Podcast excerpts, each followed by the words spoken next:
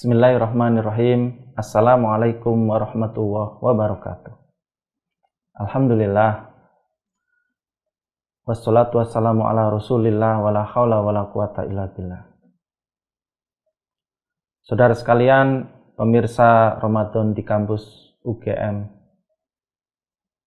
Alhamdulillah pada kesempatan hari ini kita bertemu dalam mimbar kajian Ramadan. Pada kesempatan kali ini kami ingin mendiskusikan berkaitan dengan bekal pemuda Islam. Saudara sekalian, kalau kita merujuk pada Undang-Undang Nomor 40 Tahun 2009, maka di situ dijelaskan yang dimaksud dengan pemuda adalah kategori manusia di rentang usia 16 sampai 30 tahun. Maka kalau kita mengacu pada rentang usia ini, yang termasuk pemuda adalah mungkin sebagian adik-adik kita, saudara-saudara kita yang sedang belajar di bangku sekolah menengah atas. Dan sebagian besar yang lain adalah para mahasiswa ya, yang sedang belajar di perguruan tinggi. Maka mari kita telaah kira-kira bekal terbaik apa yang hendaknya dimiliki oleh pemuda dalam menyongsong masa depan tidak hanya bagi dirinya tetapi juga bagi bangsa dan umat ini di masa depan. Dalam satu ayat di Quran surat Toha, surat ke-20 ayat ke-115, Allah Subhanahu wa taala berfirman, A'udzu billahi minasyaitonir rajim. Bismillahirrahmanirrahim. Walaqad ahidna ila adama min qablu fanasiya walam najid lahu asma. Yang artinya dan sesungguhnya telah kami perintahkan kepada Adam dahulu maka ia lupa akan perintah tersebut dan tidak kami dapati daripadanya kemauan yang kuat. Saudara pemirsa yang berbahagia, maka di ayat ini ada dua hal yang menyebabkan Nabi Adam alaihissalam tidak mematuhi perintah Allah Subhanahu taala ketika saat itu tinggal di surga.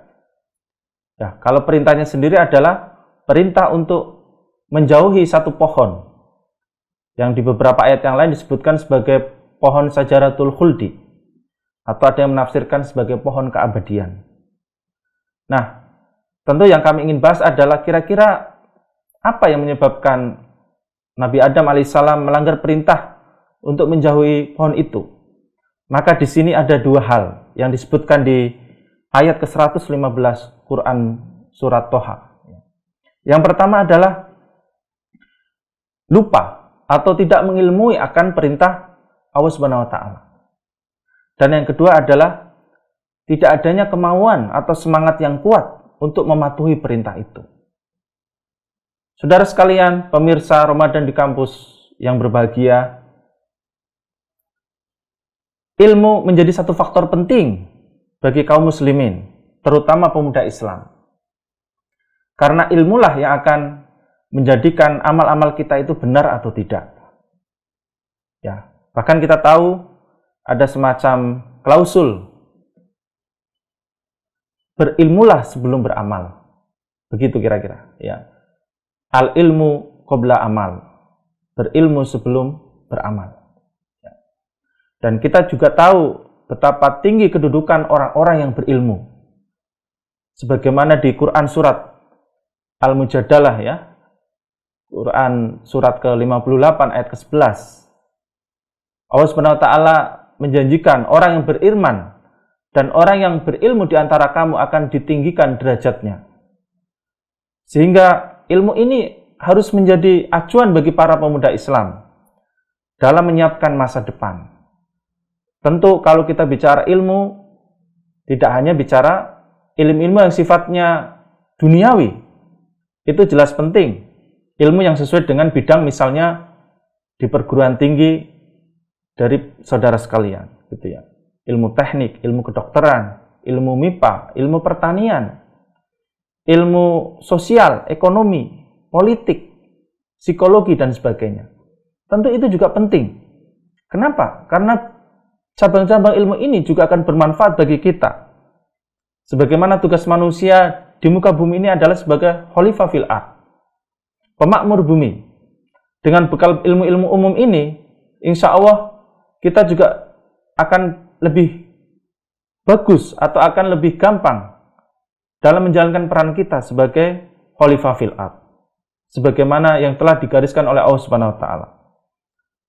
Cabang ilmu kedua tentu ilmu-ilmu yang bersifat ilmu-ilmu ibadah, ilmu-ilmu akhirat. Karena tanpa ilmu akan sulit sekali rasanya kita beribadah dengan benar. Bisa jadi akan terjerumus kepada hal-hal yang tidak disyariatkan. Karenanya semangat menuntut ilmu ini juga penting sekali. Kemudian berkaitan dengan ilmu ini sendiri, salah satu ilmuwan besar Islam di zaman-zaman kegemilangan, Ibnu Sina atau di Eropa dikenal sebagai Avicenna. Beliau memberikan tiga konsep tujuan dari e, pendidikan atau tujuan dari menuntut ilmu. Yang pertama adalah aspek intelektualitas. Ya. Jadi ini aspek yang penting. Ya. Maka pemuda Islam juga harus ke arah sana, mengembangkan intelektualitasnya. Aspek kedua menurut Ibnu Sina adalah aspek fisik. Artinya, pemuda Islam juga harus memperhatikan kesehatan dan fisiknya. Ya, jangan sampai kemudian hanya berfokus pada intelektualitas, tetapi mengabaikan aspek fisik, ya, kesehatan dan seterusnya. Sehingga pemuda Islam yang luar biasa adalah yang luar biasa secara intelektualitas dan sehat secara fisik, ya, dan fit secara fisik. Dan yang ketiga, menurut Ibnu Sina, aspek pendidikan dan uh, ilmu yang harus kita kejar adalah budi pekerti atau karakter kita mengenalnya sekarang. Ya. Jadi ini aspek yang sangat juga penting untuk digali oleh para pemuda Islam. Bagaimana menumbuh menumbuhkan karakter-karakter yang positif, kepemimpinan, ya, karakter uh, solidaritas, karakter Eh, kompromi dan seterusnya. Karakter kesetia kawanan, karakter-karakter kebangsaan yang lain. Ini juga penting. Ya. Sehingga semangat menuntut ilmu haruslah dimiliki pemuda di masa sekarang untuk bekal sebagai uh, pemuda yang ideal di masa depan. Yang kedua berkaitan dengan menuntut ilmu yang ingin kami sampaikan, uh, saudara sekalian, adalah tuntutlah ilmu di lembaga-lembaga yang memang sahih ya. Kita tahu di Indonesia ada 4000 perguruan tinggi yang resmi ya. Baik di bawah Kementerian Pendidikan Kebudayaan ataupun di bawah Kementerian Agama ataupun di bawah Kementerian teknis yang langsung yang memiliki institusi selevel perguruan tinggi. Maka silakan tuntutlah ilmu ilmu-ilmu dunia yang bisa melancarkan tugas kita sebagai khalifah fil art itu di lembaga-lembaga ini. Kalau ilmu-ilmu yang berkaitan dengan agama, tentulah juga di lembaga-lembaga yang jelas, ya, agar kita betul-betul terarahkan dalam ilmu-ilmu agama kita. Ya. Jadi ini sangat penting sekali untuk kita perhatikan. Ya, bekal pertama dari seorang pemuda Islam adalah ilmu. Yang kedua, ya, mensarikan dari Quran surat Toha ayat ke-115 ini, adalah semangat atau kemauan yang kuat. Ya. Ciri khas pemuda sekali lagi adalah semangat yang menggelora, yang berapi-api, kemauan yang kuat. Karena itu pemuda perlu menyalurkan semangat dan kemauan ini ke arah yang positif, ya. ke aktivitas-aktivitas yang positif. Ya. Jangan sampai kemudian semangat yang menggelora ini diarahkan ke hal-hal yang tidak baik gitu. Maka kalau misalnya Anda seorang mahasiswa, ada banyak saluran positif yang bisa dipilih di organisasi-organisasi kemahasiswaan yang resmi, ya, di komunitas-komunitas mahasiswa yang resmi. Itu bisa disalurkan energi-energi berlebih dari para pemuda untuk dipakai apa? Untuk membekali diri juga. Karena tanpa semangat, aspek pertama tadi dalam menuntut ilmu juga akan sulit rasanya tercapai ya. Sehingga kombinasi antara ilmu dan semangat ini menjadi kombinasi yang ideal. Semangat untuk menuntut ilmu secara baik ya. Sekali lagi saya kira di kampus, di institusi-institusi pendidikan ada banyak saluran yang luar biasa yang bisa dipakai oleh uh, para pemuda kita dalam menyalurkan semangatnya ke arah yang positif. Saudara sekalian, pemirsa Ramadan di kampus yang berbahagia. Yang ketiga, kalau kita ingin bicara tentang hal penting yang menjadi bekal pemuda Islam adalah takwa. Sebagaimana Allah Subhanahu wa taala firmankan dalam surat Al-Baqarah ayat ke-197. A'udzubillahi minasyaitonirrajim. Bismillahirrahmanirrahim. Wa tazawwadu fa inna khairaz taqwa. Maka berbekalah kamu. Sesungguhnya sebaik-baik bekal adalah takwa. Pemuda Islam juga harus memperhatikan ayat ini.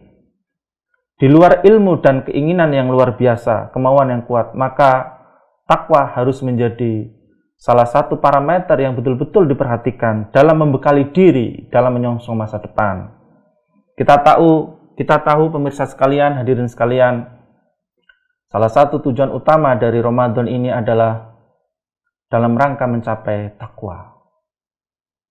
Ya, dijelaskan bahwa diwajibkan atas kamu berpuasa sebagaimana telah diwajibkan atas orang-orang sebelum kamu agar kamu bertakwa. Maka mari di bulan yang mulia ini para pemuda, para pemuda Islam juga bahu membahu ya, menjalankan aktivitas yang mengarah kepada pintu-pintu ketakwaan, beribadah dengan baik gitu ya. Di siang hari beraktivitas secara positif ya, dengan aktivitas-aktivitas yang positif. Di malam hari menghabiskan waktunya di bulan Ramadan dengan ibadah-ibadah yang mendekatkan diri kepada ketakwaan. Di satu ayat di Quran surat Al-A'raf juga disebutkan bahwa sesungguhnya pakaian itu adalah sebagai perhiasan dan pengindah diri ya bagi manusia. Tetapi sebaik-baik pakaian adalah pakaian ketakwaan. Ya. Jadi ketakwaan ini harus menjadi satu hal yang diperhatikan betul oleh pemuda Islam agar kemudian masa depannya lebih terarah ya dia siap di waktunya nanti memegang tongkat ekstafet kepemimpinan ya tidak hanya di lingkup lokal tapi juga di lingkup nasional karenanya di bulan yang mulia ini kembali kami menganjurkan kepada tentu saya pribadi dan kepada saudara sekalian para pemuda Islam mari kita manfaatkan waktu sebaik mungkin agar kita bisa mengoptimalkan bulan mulia ini dengan aktivitas-aktivitas positif yang mengarah kepada uh, apa namanya jalan menuju ketakwaan.